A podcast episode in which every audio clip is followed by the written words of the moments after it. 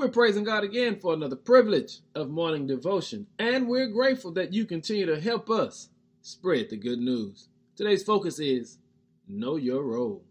Every believer has a role to play. That means if you are a child of God, you have responsibilities for the role God has given you.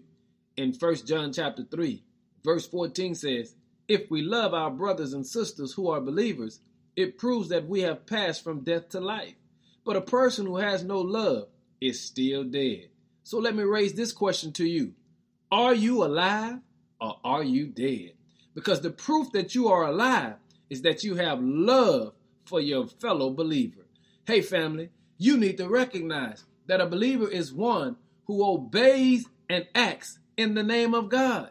And family, we've got to build a life that lives and operates in obedience to the word of God. Now remember, for the believer, there is no such thing as a mystery God, because the only ones that God is a mystery to is those that don't seek him and don't accept him.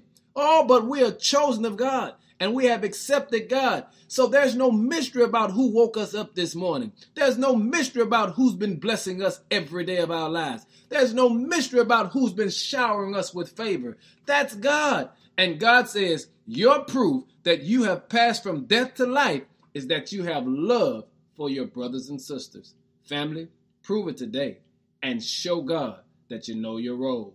Here it is. Show the world that you are alive and well.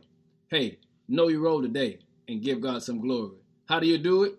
Show love to your brothers and sisters. In Jesus' name, amen.